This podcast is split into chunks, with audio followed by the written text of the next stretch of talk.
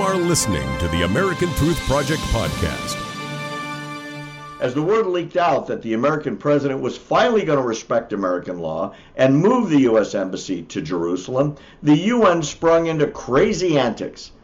Never mind the fact that the American law since 1995 has been to locate our embassy in the capital of Jerusalem.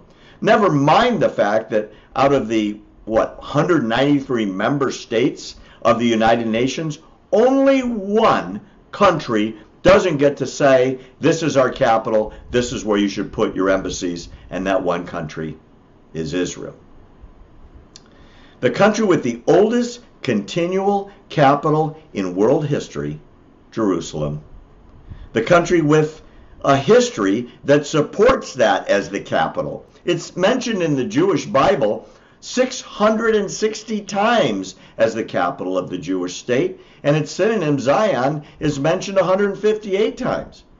Jerusalem is mentioned 146 times in the New Testament, and, and its synonym Zion is mentioned seven more times. In spite of the fact that Jerusalem is never mentioned once in the Quran, the Palestinians have managed to create a bizarre narrative that Jerusalem should be their capital and not Israel's. So, what did the UN do in response? They voted to ignore 3,000 years of historical evidence proving Jerusalem has been the capital of the Jewish state since the beginning of historical time. And here's how they did it.